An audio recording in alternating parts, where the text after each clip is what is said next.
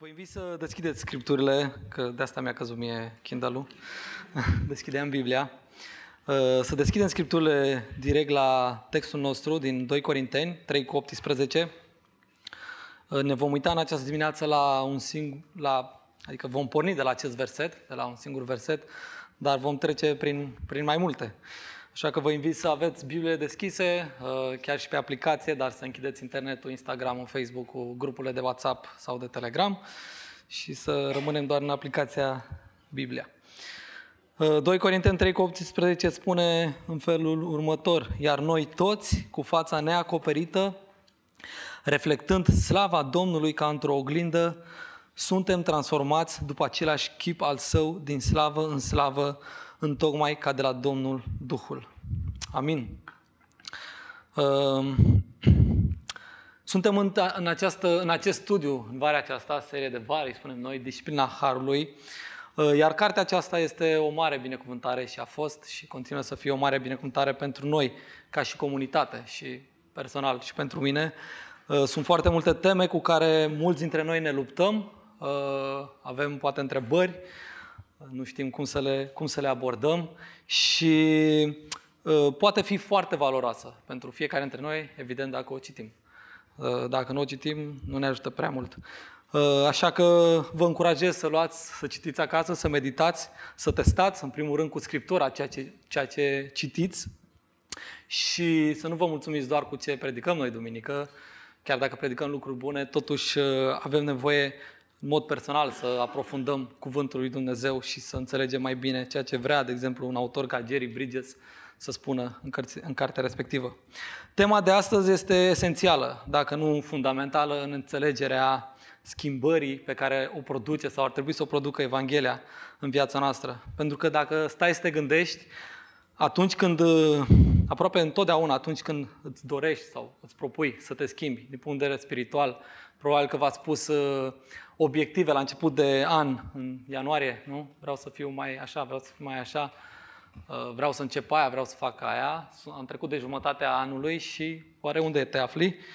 Nu știu, fiecare în dreptul lui, dar de cel mai multe ori când ne propunem din punct de vedere spiritual să ne schimbăm, să implementăm ceva în viața noastră, ne-am dat seama că nu am reușit niciodată prin forțele noastre. Nu am reușit bazându-ne pe înțelepciunea noastră sau prin puter, pe puterea noastră. Și îmi place foarte mult uh, analogia pe care o face Jerry Bridges în carte legat de schimbare, de transformare. Uh, este, folosește acel termen metamorhomai, meta, metamorhomai, da? sau metamorfoză, de unde vine cuvântul metamorfoză. Probabil că aveți și voi cunoștințe sau sunteți chiar voi, unii, chiar unii dintre voi, un exemplu pe unii îi știu, de schimbare radicală sau de modul în care Dumnezeu a schimbat radical viața lui. Și știu că sunt unii care au trăit o viață morală ok înainte de a fi creștini și nu era nimic, să zic evident, dar sunt unii care au trăit o viață depravată ă, total și schimbarea pe care a produs-o Duhul Sfânt în viața lor a fost radicală și extraordinară. Ă, când mă uit la viața mea ă, personal, știu că direcția pe care aș fi avut-o fără Hristos ar fi fost tot așa, o depravare totală. De fapt, am uh, ante- antecedente sau uh, strămoșii mei, părinții mei, uh, tatăl meu și bunicul meu, amândoi au fost depravați total datorită alcoolului. Bunicul meu s-a aruncat în fântână, a murit, taică mi-a căzut de la etajul 3, tot așa a murit, dar datorită băuturii sau al păcatului. Așa că direcția pe care aș fi avut-o probabil fără Hristos nu era departe. Pavel folosește același cuvânt, metamorfoză, pentru metamorhomai, pentru a descrie transformarea uh, noastră și pentru a descrie, na, știm ce înseamnă metamorfoza, uh, transformarea unui, uh, unei omizi sau unei vierme într-un fluture. Uh, acest proces este foarte greu de înțeles și probabil că v-ați uitat la un moment dat când erați la școală pe YouTube sau nu știu, să vedeți cum se transformă fluturile, cum ia naștere, cum, cum apare un fluture. Însă nu prea putem să, de- să explicăm noi sau să înțelegem, la fel cum nu putem să explicăm nici schimbarea pe care o produce Evanghelia în viața noastră. Iar această schimbare și această transformare pe care o descrie Pavel în pasaj, în 2 Corinteni 3, 3 cu 18, se referă la procesul de sanctificare sau sfințire. Acești termeni uh, sunt interschimbabili. Pavel știe despre ce vorbește, ba chiar uh, el a experimentat o astfel de, de schimbare supranaturală. Vă, vă aduceți aminte cine a fost Pavel, da? Un om uh, auto-îndreptățit, care cunoștea legea, știa legea, credea că apără dreptatea lui Dumnezeu omorând creștini. Foarte, foarte inteligent. Era un om morb spiritual. Era un om care se uh, auto-înșela. Dar atunci când l-a cunoscut pe Hristos, schimbarea, uh, schimbarea a fost totală în viața lui. Motivația lui s-a schimbat, credințele lui s-au, s-au schimbat. Nu ai cum să spui că Evanghelia nu a produs mare lucru în viața ta. Am mai auzit mărturii de genul ăsta și dă cu rest, trebuie să întreb mai mult.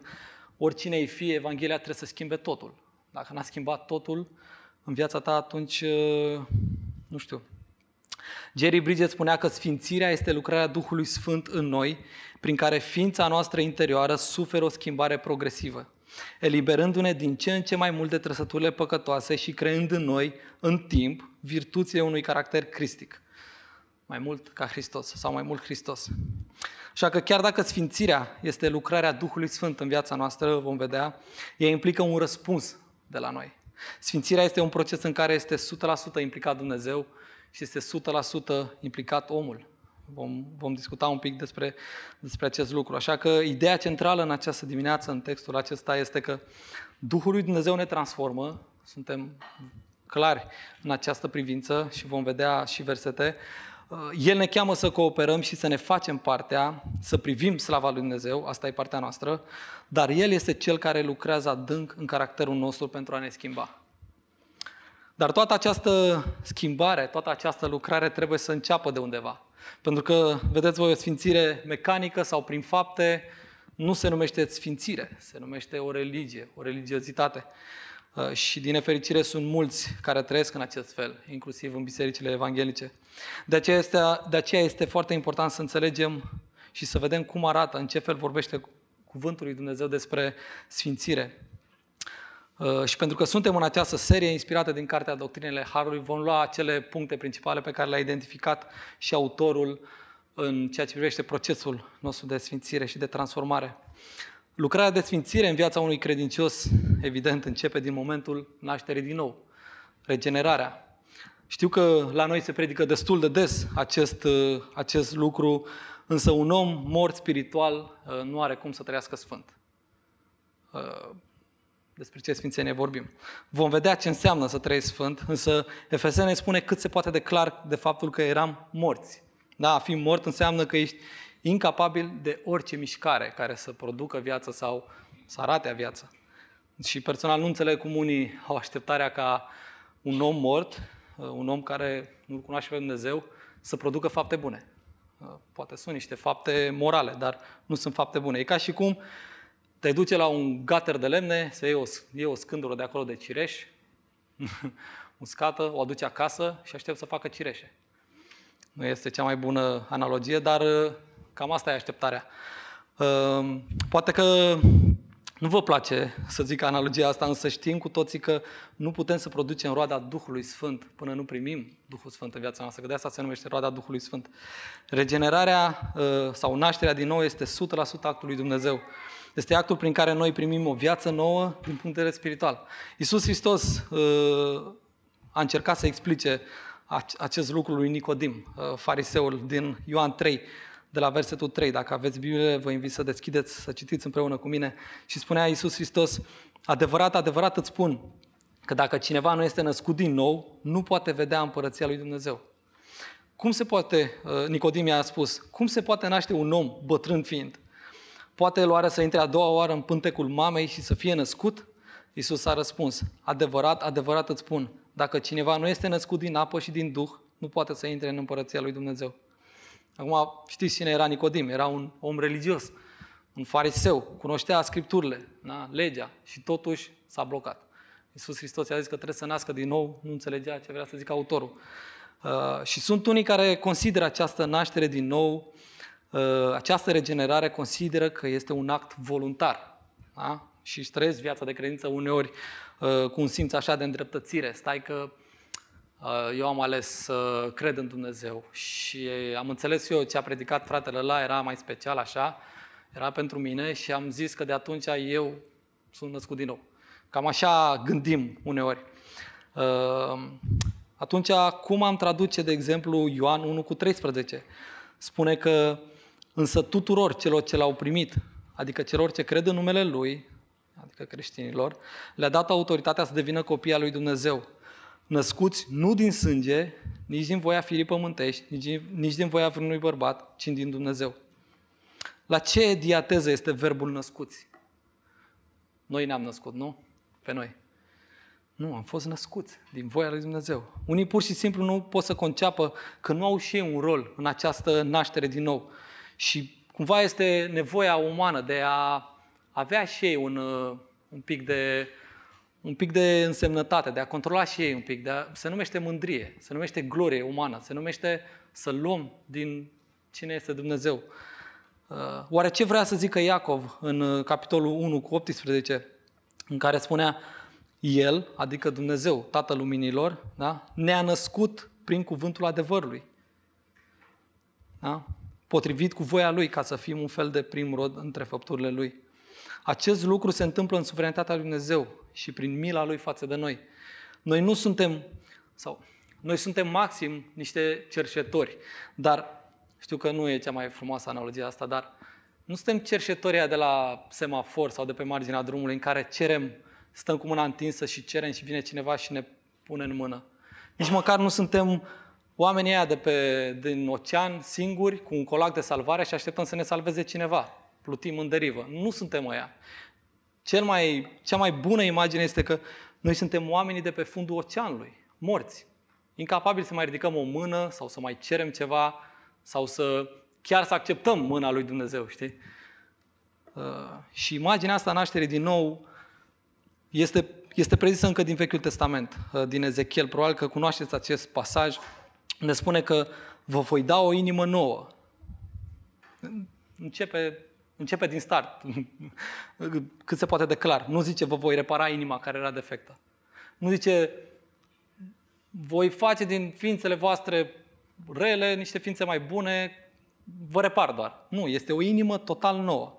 Și voi pune înăuntru vostru un duh nou. Ce fel de duh? Nu? Voi lua inima de piatră, adică inima moartă, incapabilă de relație cu Dumnezeu, din trupul vostru și vă voi da o inimă de carne. Voi pune Duhul meu înăuntru, în, în, înăuntru vostru și vă voi face să urmați hotărârile mele, să păziți judecățile mele și să le împliniți. Este incredibil. Cine face toate astea? Cine pune? Cine dă? Cine ne face? Cine ne transformă? Nu vorbește despre om. De ce se cred oare unii atât de special încât pur și simplu nu vor să accepte aceste adevăruri? Nu sunt foarte umblat în lumea asta, nu pot să mă lau că am, că am călătorit prea mult, însă în ultima călătorie în afara țării, ca să zic așa, am avut o escală pe aeroportul din uh, Londra, pe Heathrow, nu știu dacă, ați, dacă sunt dintre voi care ați fost acolo, dar este unul dintre cele mai mari aeroporturi din, uh, din Europa. Uh, și am fost foarte uh, uh, uimit să văd un spațiu atât de mare, uh, plin de toate națiunile de oameni. Acolo era un fel de Babilon, nu știu cum să zic. Erau, erau toate națiile, toate culorile, toate religiile, tot felul de oameni. Și sunt sigur că erau foarte mulți care nu-L cunoșteau pe Hristos. Și mă frământam cu niște gânduri și eu. Aveam, și eu, aveam câteva, am avut câteva ore de scală și na, așteptam și mă frământam și eu cu niște gânduri. Și întrebarea pe care mi-o puneam era, cu ce sunt eu mai special față de oamenii ăștia? Adică eram cumva conștient și dacă, nu știu, mergem prin oraș, de exemplu, la Unirii, la oră de vârf și facem transferul de la M1 la M2, mergem pe tunelul ăla plin de oameni, n-ai loc să arunci un băț, te uiți așa în jurul tău și vezi cu ce sunt eu mai special decât oamenii ăia? Ce am eu? Am o stea în frunte? Cu ce sunt eu mai special? Și mă tot frământam cu gândul ăsta și am ajuns la o concluzie, nu știu dacă voi ați ajuns, uh, la întrebarea cu ce sunt eu mai special, este că cu nimic. N-am nimic special. De fapt, uh, din potrivă. Uh, personal, cred că unii se consideră foarte special pentru că ei sunt creștini și alții nu. Și este o mândrie. Uh, au ales ei cale, au găsit-o, știi? Ce am eu special? Puneți întrebarea asta. Petru încearcă să ne răspundă într-un fel la întrebarea asta, ce avem noi special. Și o să vedeți că avem și noi ceva special. 1 Petru 1 cu 3.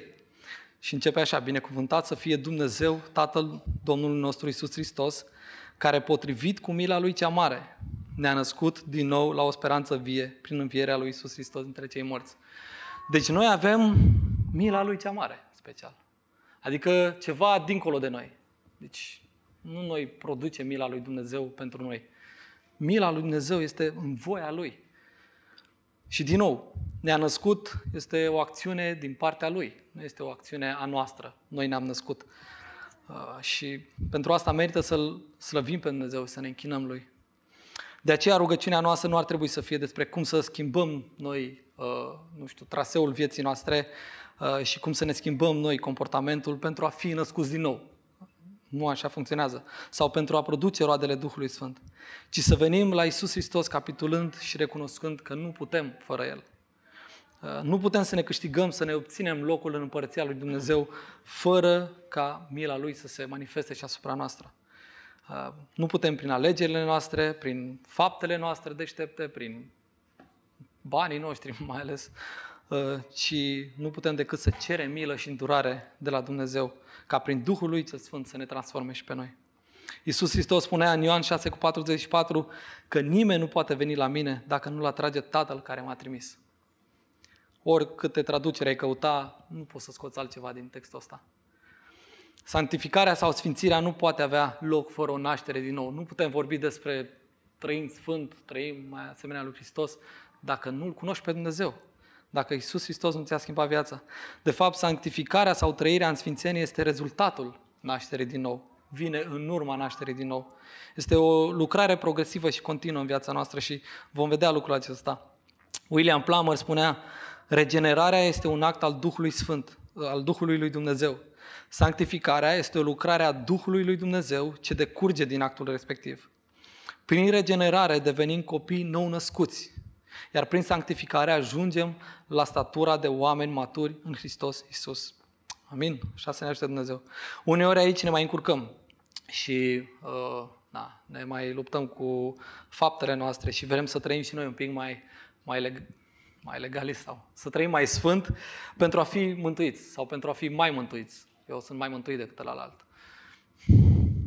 Pavel în uh, Tit 3 cu 5 spune că El ne-a mântuit nu datorită faptelor pe care le-am făcut noi, în dreptate, deci chiar faptele alea bune, ci potrivit cu mila Lui. Din nou, El ne-a mântuit, cum? Cu mila Lui, prin spălarea adusă de nașterea din nou și prin înnoirea realizată de Duhul Sfânt.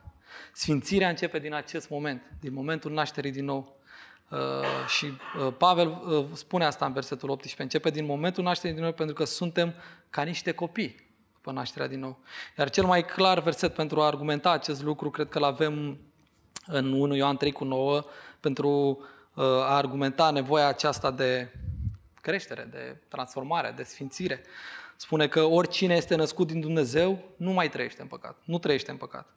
Pentru că sămânța lui Dumnezeu rămâne în el și el nu poate continua să păcătuiască, fiindcă a fost născut din Dumnezeu. Asta presupune sfințirea, o separare de păcat în mod autentic, în mod real, constant. Un om născut din Dumnezeu nu-și mai găsește plăcerea în păcat. De fapt, este conștient de păcat. Dacă înainte nu erai conștient de, nu știu dacă vă amintiți, perioadele de tinerețe sau uh, când erați departe de Dumnezeu, nu te durea nimic. Dacă mințeai, dacă făceai ceva, nu te întreba nimeni nimic. Nici măcar conștiința nu-ți zicea nimic. Aici apar niște probleme, pentru că dacă treaba asta este adevărată, implicațiile pot fi destul de uh, grave pentru unii, uh, chiar fundamentale. Puneți întrebarea asta, oare un credincios mai poate fi stăpânit de puterea păcatului? Dacă te consideri credincios și te consideri stăpânit de puterea, și știi că e stăpânit de puterea păcatului, puneți întrebarea asta. Cum e posibil? Pavel spune că am fost scăpați de sub stăpânirea păcatului în Roman 6 cu 18. Este oare posibil? Prin puterea Duhului Sfânt putem face asta. Avem puterea să învinge păcatul din viața noastră. Chiar tot Pavel spune în Roman 6 cu 18 căci păcatul nu va mai domni asupra voastră. Pavel știe că nu putem uh, scăpa complet de transformarea aceasta după, uh, și avem nevoie de transformarea după chipul lui Dumnezeu uh, în fiecare zi, în mod constant, până aceasta va fi final, atunci când vom fi cu El în slavă. Însă pe măsură ce progresăm în viața asta de credință, ar trebui să ne dorim, ar trebui să vrem să fim tot mai asemenea lui Hristos. Spuneam mai devreme că sfințirea este un proces în care Dumnezeu și omul cooperează. Și uneori e greu de înțeles rațional acest aspect și ne luptăm cu el. Uh, nu este ca și cum am spune că noi suntem egalul lui Dumnezeu în lupta aceasta. Nu este despre asta, este despre faptul că Dumnezeu ne cheamă la anumite... Uh, să ascultăm poruncile Lui, mai simplu. Spunea Pavel în Filipeni, uh, Filipeni 2, de la 12 la 13, de aceea, preiubiții mei, așa cum întotdeauna ați ascultat, nu doar în prezența mea, ci, ci mult mai mult acum, în lipsa mea, duceți la bun sfârșit mântuirea voastră cu teamă și reverență, căci Dumnezeu este Cel ce lucrează în voi și voința și înfăptuirea după buna Lui plăcere. Rolul lui Dumnezeu este subliniat destul de clar aici, în, în aceste versete. Iar rolul nostru este de două feluri. Uh, teologii spun că este unul pasiv și unul activ. Dar nouă ne place cel mai mult acest rol pasiv. Știi? Că zicem, cel ce lucrează în voi el ne va schimba, El ne va, va lua păcatul de, deasupra noastră și o face și ne va face nici să nu mai păcătuim și dacă nu o face, El e de vină. Nu funcționează așa. Dacă tu trăiești în păcat, nu da vina pe Dumnezeu. Că nu este Dumnezeu de vină, că nu vrea să te schimbe. Dumnezeu vrea să te schimbe. Vrea să te scape de acel păcat. Problema e că tu trăiești în felul ăla, în felul acesta, ignorând poruncile lui Hristos și trăind în plăcerile și poftele tale, trăind în firea păcătoasă. Și asta e destul de trist, pentru că sunt mulți care vin duminica cu hainele bune la biserică și acceptă să trăiască în păcat. Pavel în Romani 8 cu 13 spune, pentru că dacă trăiți potrivit firii pământești, veți muri. Nu știu la ce să o referi. Dar dacă prin Duhul dați morții faptele trupului, veți trăi. Cine dă morții faptele trupului? Așteptăm să visăm ceva noaptea? Cine le dă? Apoi Evrei în 12 cu 14 se cere urmăriți cu toți pacea și sfințirea, fără de care nimeni nu va vedea pe Domnul. Asta se adresează cui? Cui se adresează aceste porunci sau uh, îndemnuri? Nu? Se adresează nouă. Vedem mai departe în versetul nostru din 2 uh, Corinteni 3 cu 18 că Uh, scopul sfințirii sau uh, transformării noastre este asemănarea cu Domnul nostru Isus Hristos, adică suntem transformați după același chip al Său. Și aici de multe ori căutăm justificare în trăirea noastră, uh, mai ales dacă trăim o religiozitate. Căutăm motive, căutăm motive să nu trăim sfânt, căutăm motive de ce să nu iertăm pe cineva, de, de ce să nu sacrificăm, căutăm motive să nu iubim pe alții. Vă dați seama, păcatul din viața noastră, să căutăm motive să nu arătăm bunătate. Păi stai că nici ăla, dacă știi cum e și ce mi-a făcut, căutăm să facem toate astea într-un mod rațional sau căutăm să câștigăm și noi ceva, să câștigăm poate, uh, nu știu, să ne răspundă oamenii cu aceeași monedă. Adică dacă eu îți arăt bunătate, trebuie să-mi arăți, dacă nu mi-arăți, eu nu-ți mai arăt. Asta așteptăm, nu știu, de ce? Căutăm să facem lucrurile astea, dacă, gen dacă iertăm pe cineva, este obligatoriu ca persoana aceea să se schimbe, să nu mai facă niciodată și să fie, să-mi fie dator toată viața. Băi, ții minte că te-am iertat, ai grijă cum te comporți. Așa facem. Nu are nicio treabă cu uh, scopul la care suntem noi chemați să trăim. Și stăm de foarte multe ori și uh, ca echipă de prezbiteri, stăm de vorbă cu persoane din biserica noastră chiar, dar nu vorbim de alții, noi vorbim de noi. Și ne găsim în situația în care trebuie să îi motivăm pe oameni să trăiască sfânt. Să le, nu știu, să le dăm niște cărți mai speciale, poate. Să mai căutăm niște capitole în Biblie care nu există și să-i facem să înțeleagă că trebuie să trăiască sfânt. Și e incredibil, n-ai cum să faci asta. Nu, nu putem uh, vreodată să motivăm noi niște oameni să trăiască sfânt, dacă ei nu sunt motivați de Isus Hristos și de dragostea Lui. Isus Hristos trebuie să fie tiparul nostru și scopul nostru. Dacă căutăm motive pentru ce să trăim sfânt, pentru ce să iubim, pentru ce să arătăm dragoste, milă, iertare, singurul motiv este care? Biserica M28 este Isus Hristos și gloria Lui. El spunea că dacă mă iubiți, veți păzi poruncile mele. Spunem că îl iubim pe Hristos și îl vorbim pe la spate pe fratele nostru sau chiar în familia noastră. Dacă El este tiparul după care noi vrem să ne trăim viața, atunci știm că El a făcut doar voia Tatălui. Nu putem să spunem că Isus este tiparul vieții mele și eu trăiesc în păcat. Nu e tiparul vieții tale, este altcineva tiparul vieții tale. El știm că a făcut, uh, Iisus Hristos a făcut doar voia Tatălui până, până acolo încât și-a dat viața ca să împlinească voia lui Dumnezeu, să împlinească planul lui Dumnezeu. Asta înseamnă că vreau să trăiesc ca El, indiferent ce pierderi voi avea, indiferent ce suferință, indiferent de ce va zice X și Y, indiferent de cât va profita unul de, după urma mea. Cei religioși vor face fapte bune doar atunci când lucrurile se așează favorabil. Când nu-i scot din zona de confort, când nu trebuie să sacrifice nimic, sau când li se, li se împlinesc pofta sau dorințele personale. Și aici se referă la gloria personală. Da? Dacă iese și mie ceva, dacă mă felicită cineva, atunci uh, o să fie bine. O să slujesc și eu în biserică. Cel născut din nou va face totul și trăirea lui va fi centrată în imaginea și gloria lui Hristos.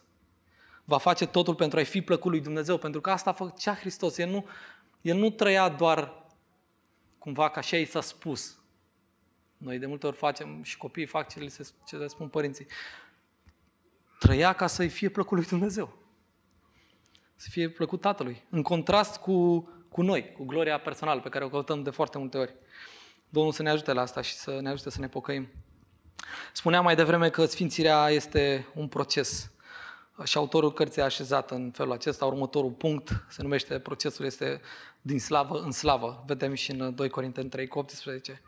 Schimbarea ar trebui să se realizeze fără încetare, de la primul moment al unei asemănări abia perceptibile până la deplina conformare cu chipul lui Hristos, atât la nivelul sufletului cât și al trupului, spunea Charles Hodge. Și am uh, pregătit un grafic din care putem vedea cum funcționează acest, uh, acest proces. Iau Biblia, cam aici un verset. Uh, ia uitați. În prima parte, unde suntem necredincioși, Biblia ne descrie, de exemplu, sunt mai multe versete, dar o să vă citesc doar uh, Titus 3 cu 3. Deci aici ne aflam noi, în prima parte, înainte, căci noi eram odată nesăbuiți, neascultători, rătăciți, înrobiți de felurite pofte și plăceri, trăind în răutate și invidie, fiind urâți de alții și urându-ne unii pe alții. Eram într-o relație de vrășmășie cu Dumnezeu. Și linia aia foarte groasă nu e întâmplătoare acolo. Noi nu aveam cum să trecem de linia aia veci. Orice am făcut. Eram acolo, poate făceam fapte bune, că sunt niște chestii de la aiurea puse. Făceam niște fapte bune morale, dar nu, nu, nu ne aducea la Hristos. Dar fiți atenți ce se întâmplă cu linia aia groasă, cum dispare ea.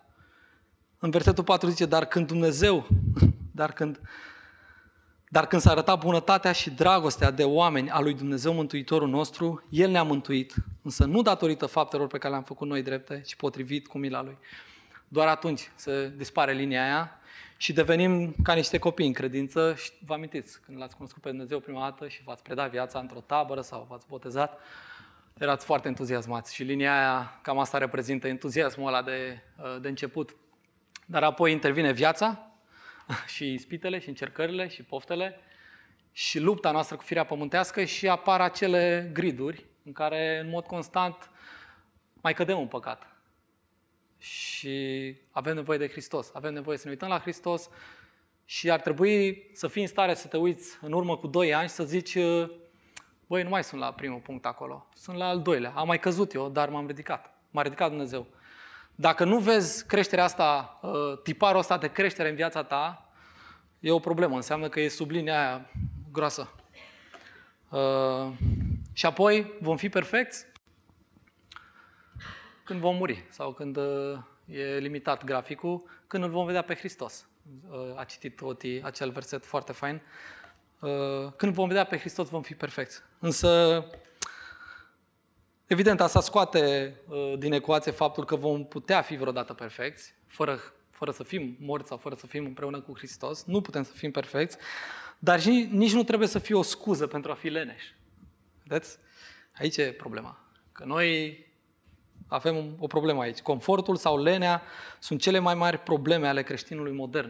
Și dacă te duci în 100 de biserici evanghelice, nu știu dacă sunt 100 în București, dar caut 100 și întreabă să vezi ce zic pastorii, prezbiterii de acolo, liderii. Asta e. Confortul, lenea, bă, eu vin și slujesc sau arăt dragoste și milă față de alții, dar să nu, până la un punct. Să nu mă scoată din zona mea, că, na. Știm cu toții că este o luptă, Pavel avea tensiunea asta, își dorea să facă binele și rău se ținea de el. A citit tot versetul din Roman 7 cu 21.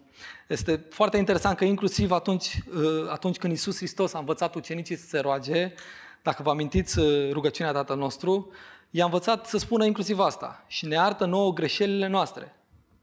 Nu? Isus Hristos ne-a învățat rugăciunea asta. Nu e o chestie ca să ne scuzăm noi. Deci Isus Hristos cunoștea ce are în ograda lui, cunoștea ucenicii lui, cunoștea își cunoștea natura umană și slăbiciunile noastre și știa că vom păcătui. Știa că încă păcătuim. Asta e adevărul. Uh, atât, atât, timp, atât timp cât suntem în acest trup, suntem predispuși datorită firii noastre pământești. Procesul presupune o luptă. Da, clar, în dependență de Duhul Sfânt. Și vă recomand să citiți acasă Romani, capitolul 6, uh, să înțelegeți mai bine poate motivația pentru care să continui această luptă. Pentru că noi spunem că este o luptă, dar de multe ori nu, nu e o luptă. Adică nu ne luptăm. Că dacă te lupți, ar trebui să te lovești un pic, să sacrifici. Să... Pavel menționează uh, o oglindire a chipului și gloriei lui Dumnezeu. Cu cât devii uh, mai asemenea lui, cu atât vei vedea păcatul mult mai grav și mai scârbos și te vei pocăi de el. John Murray spunea ceva foarte interesant, un citat mai lung, uh, dar aș vrea să, să vi-l citesc. Cu cât este mai sfințit un om, da, cu cât trăiește mai sfânt, cu cât este mai conformat chipului Mântuitorului, cu atât va reacționa mai evident împotriva oricărei lipse de conformare la sfințenia lui Dumnezeu. Cu cât este mai profundă aprecierea măreției lui Dumnezeu, mai mare intensitatea lui Uh, mai mare intensitatea dragostei lui față de Dumnezeu, cu atât va persista mai mult în dorința de a câștiga premiul în altei chemări a lui Dumnezeu în Hristos Isus. Cu atât va fi mai conștient de gravitatea păcatului care rămâne și cu atât va detesta mai mult păcatul acesta. Oare nu acesta a fost efectul produs în viața tuturor copiilor lui Dumnezeu când au ajuns în imediat, imediata vecinătate a revelației lui Dumnezeu? Asta ar trebui să fie efectul când îl vedem pe Hristos să urâm tot ce e rău, să urâm păcatul. Pavel spune că suntem schimbați prin Duhul Domnului. Din nou, diateza pasivă aici, schimbarea vine de, din el. El face asta. De fapt, rugăciunea lui Pavel pentru creștinii din Tesalonic era însuși Dumnezeul păcii să vă sfințească în toate, iar Duhul, sufletul și trupul vostru să fie păzite întregi, fără vină. Spuneam puțin mai devreme că rolul lui Dumnezeu în sfințenia noastră Uh, este destul de evident în multe pasaje din Scriptură și Duhul lui Dumnezeu, de fapt Dumnezeu lucrează prin Duhul lui Dumnezeu în viața noastră să ne sfințească și este extraordinar să ne putem baza pe acest lucru. Este extraordinar că e ceva ce trece cumva dincolo de noi și nu, nu, nu rămâne pe noi această presiune uh, și această luptă de a ne schimba noi viața. Uh, știm din Galateni că Duhul Sfânt este Cel care produce în noi roada Duhului. Este roada Duhului, nu e roada noastră. Este singura modalitate prin care suntem transformați după chipul Lui. Dar aici este foarte interesant că avem nevoie să-L vedem pe Hristos pentru a putea să întâmple lucrul acesta. Uh, mijloacele uh, schimbării și transformării noastre sunt uh, reflectând la gloria lui Dumnezeu, reflectând gloria Domnului. Duhul Sfânt este agentul sfințirii și lucrează în noi atunci când îl descoperim, când îl privim, când îl vedem, când vedem frumusețea lui și atributele lui. În felul acesta noi vom crește în maturitate. Ca și creștini, majoritatea de aici, uh, probabil că venim uh, la biserică de ani de zile și pretenția noastră este destul de evidentă. Fie că am venit la M28 sau la altă biserică, noi zicem că suntem creștini. Însă puneți întrebarea asta.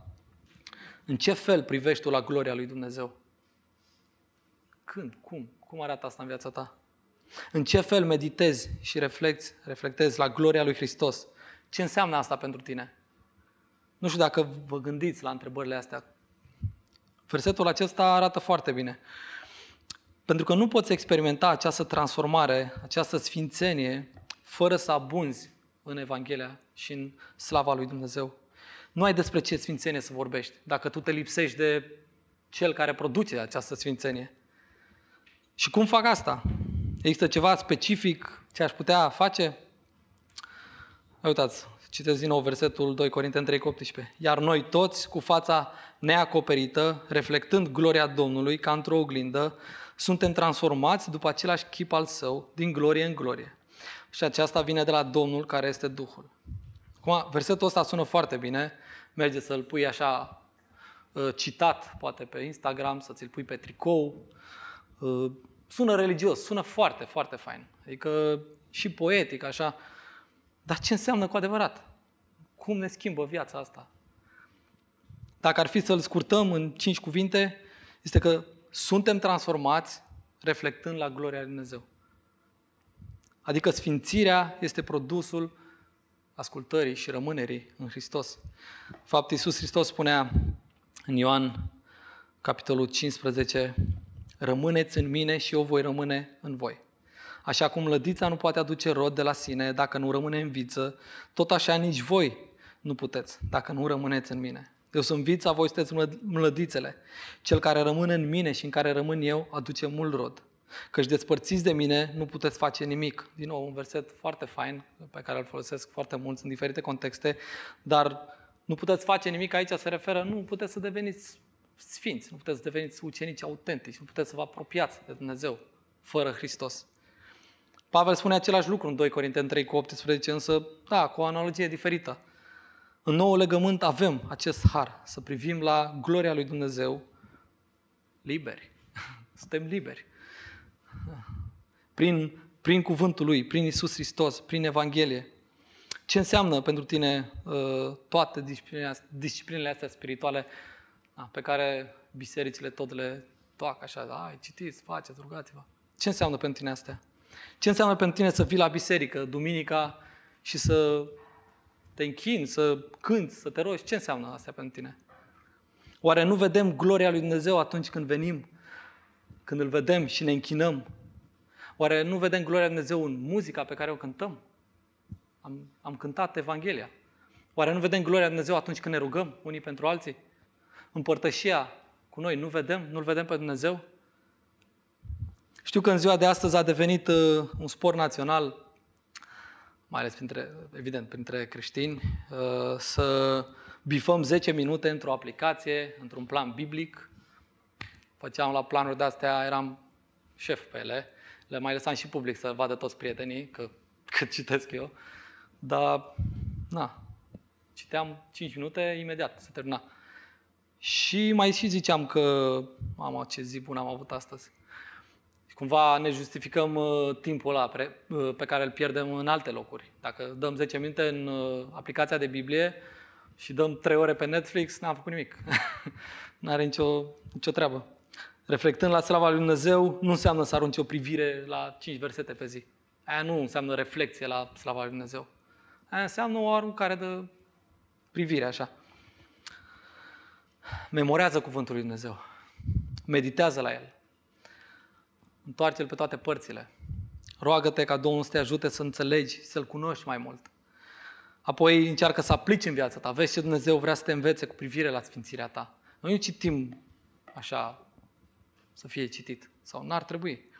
Uneori motivația noastră merge și mai departe, uh, pentru că na, suntem mult mai elevați decât alții și citim foarte multe cărți teologice bune, uh, să cunoaștem toate doctrinele posibile, să avem toate argumentele posibile, să fim într-un fel de, un fel de guru în teologie, dar asta de multe ori uh, se rezumă la să câștigăm un argument, să punem un citat pe Facebook, să ne bătem cu alții prin comentarii pe Facebook, că am găsit noi răspunsurile bune.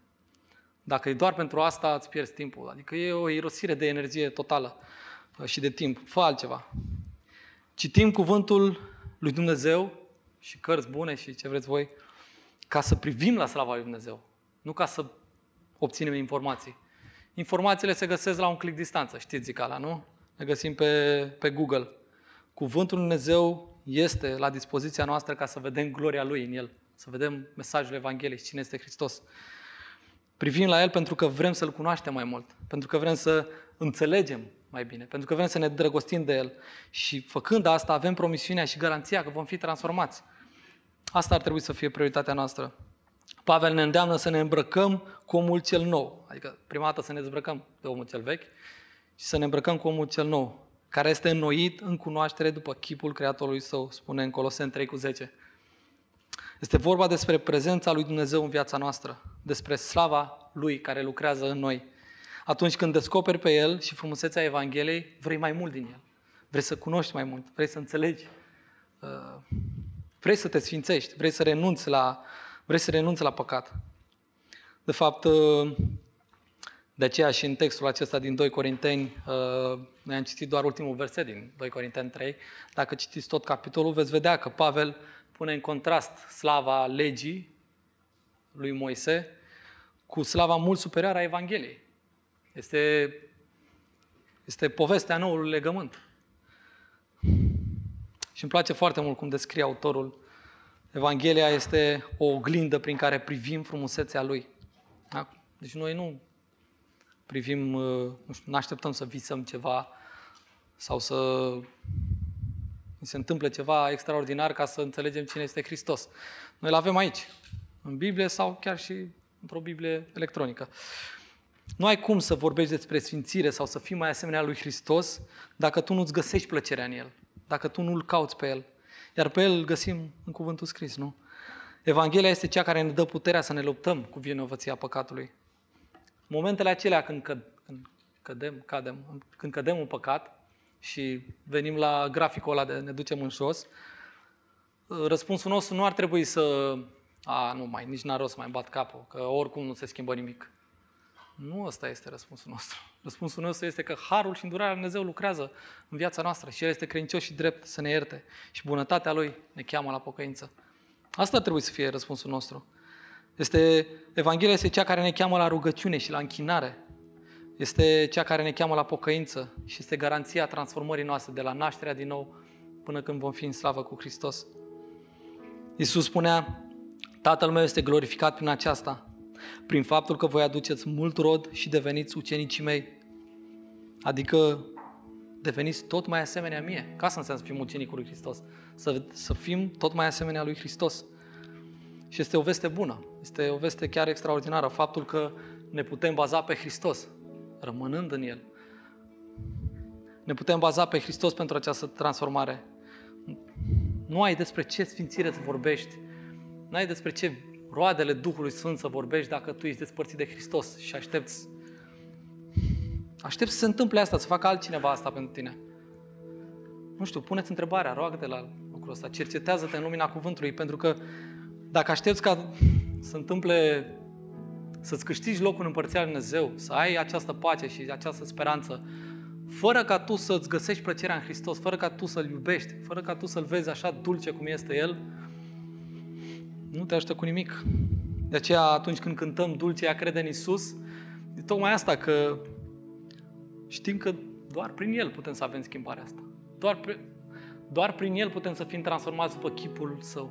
Pentru că cred că asta ne dorim, nu? Asta este scopul lui Dumnezeu pentru noi, sfințirea noastră. Altfel, există și alte locuri unde poți fi duminica, de exemplu. Dacă vii la biserică, dacă îl cauți pe Dumnezeu, vii ca să-L vezi pe El, nu pe mine sau pe alții. Domnul să ne ajute la asta și haide să ne ridicăm, să ne închinăm lui Dumnezeu, să, să cântăm acest lucru. Dulce este a crede în Isus și dragostea noastră să fie doar pentru Isus. Amin.